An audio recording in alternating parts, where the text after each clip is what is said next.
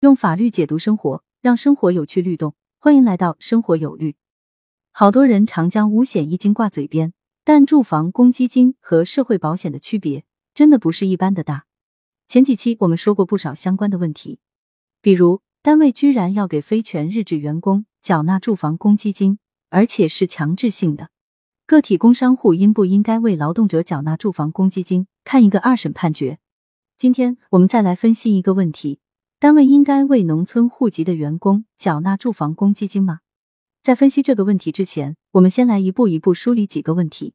单位招用农村户籍的人员适用劳动法吗？当然适用。我国的劳动用工制度已走过了从身份到契约的转变。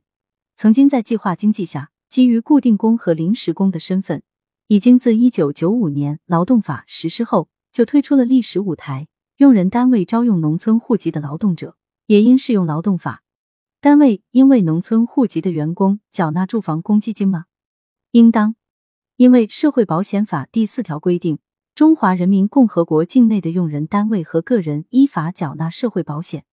这一条并未区分个人的户籍性质，所以无论是城镇人还是农村人都应作为社会保险法的适用对象。单位应为农村户籍的员工缴住房公积金吗？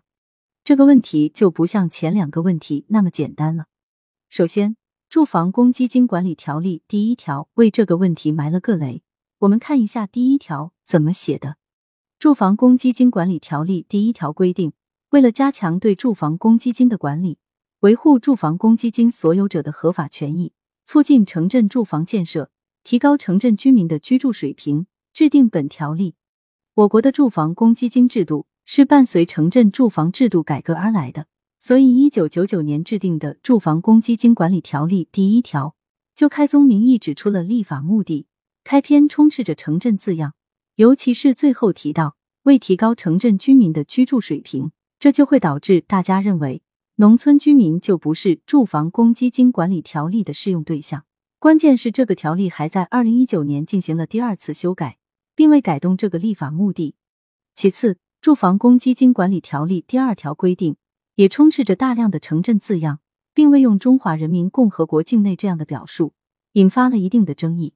住房公积金管理条例第二条规定，本条例所称住房公积金，是指国家机关、国有企业、城镇集体企业、外商投资企业、城镇私营企业及其他城镇企业、事业单位、民办非企业单位。社会团体以下统称单位及其在职职工缴存的长期住房储金。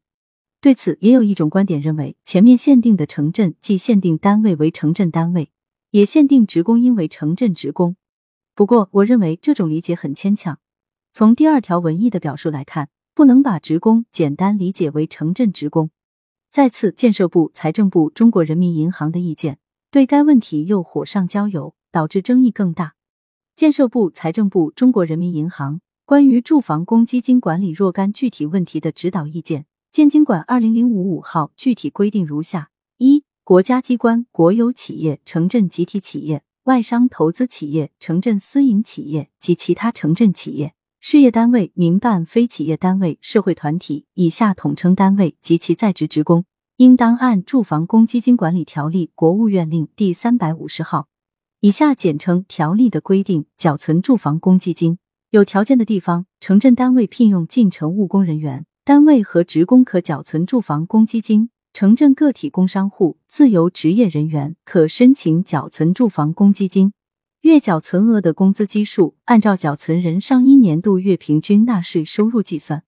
这个文件清清楚楚、明明白白的写着，有条件的地方，城镇单位聘用进城务工人员，单位和职工。可缴存住房公积金，这个意思不就是说，即便是有条件的地方，用人单位聘用的进城务工人员，也是可以缴存住房公积金，或者不缴存，而非应当缴存住房公积金。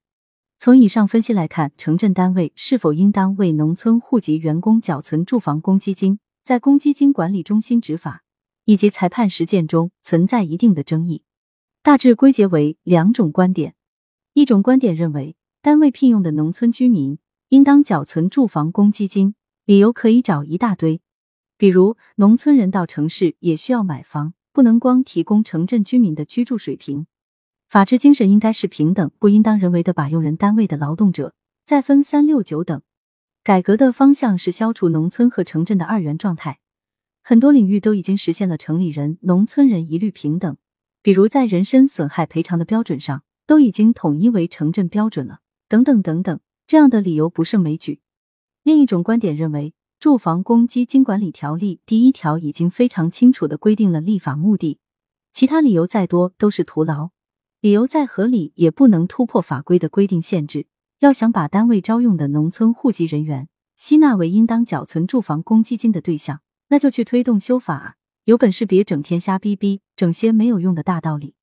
你若不信，咱们还可以提供实证案例来佐证。比如，北京市高级人民法院二零二零经刑申一一九七号案件中，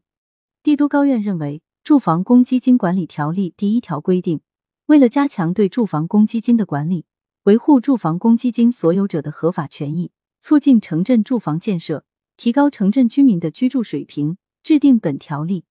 指导意见第一条规定，单位及其在职职工应当按照条例规定缴存住房公积金。有条件的地方，城镇单位聘用进城务工人员，单位和职工可缴存住房公积金。据此，在本市并未对城镇单位聘用进城务工人员缴存住房公积金作出强制性规定的情况下。城镇单位聘用进城务工人员，不属于强制缴存住房公积金的人员范畴。